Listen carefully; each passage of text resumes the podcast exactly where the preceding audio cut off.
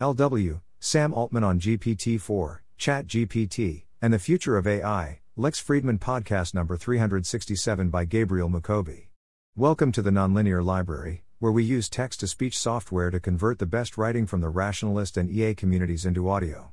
This is Sam Altman on GPT 4, ChatGPT, and the Future of AI, Lex Fridman Podcast number 367, published by Gabriel Mukobi on March 25, 2023 on LessWrong.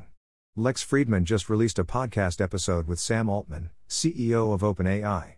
In my opinion, there wasn't too much new here that hasn't been said in other recent interviews. However, here are some scattered notes on parts I found interesting from an AI safety lens. AI risk. Lex asks Sama to steelman Eliezer Yudkowsky's views. Sama said there's some chance of no hope, but the only way he knows how to fix things is to keep iterating and eliminating the one shot to get it right cases. He does like one of Eliezer's posts that discusses his reasons why he thinks alignment is hard. I believe this is in reference to AGI Ruin, a list of lethalities. Lex confirms he will do an interview with Eliezer. Sama, now is the time to ramp up technical alignment work. Lex, what about fast takeoffs? Sama, I'm not that surprised by GPT 4, was a little surprised by ChatGPT, I think this means this feels slow to him. I'm in the long takeoffs, short timelines quadrant. I'm scared of the short takeoff scenarios. Sama has heard of but not seen Ex Machina. On power. Sama says it's weird that it will be um thousands of people in control of the first AGI. Acknowledges the AIS people think OAI deploying things fast is bad. Sama asks how Lex thinks they're doing. Lex likes the transparency and openly sharing the issues. Sama, should we open source GPT 4? Lex, knowing people at OAI, no, BC he trusts them. Sama, I think people at OAI know the stakes of what we're building. But we're always looking for feedback from smart people. Lex, how do you take feedback? Sama, Twitter is unreadable. Mostly from convos like this. On responsibility. Sama, we will have very significant but new and different challenges, with governing deciding how to steer AI.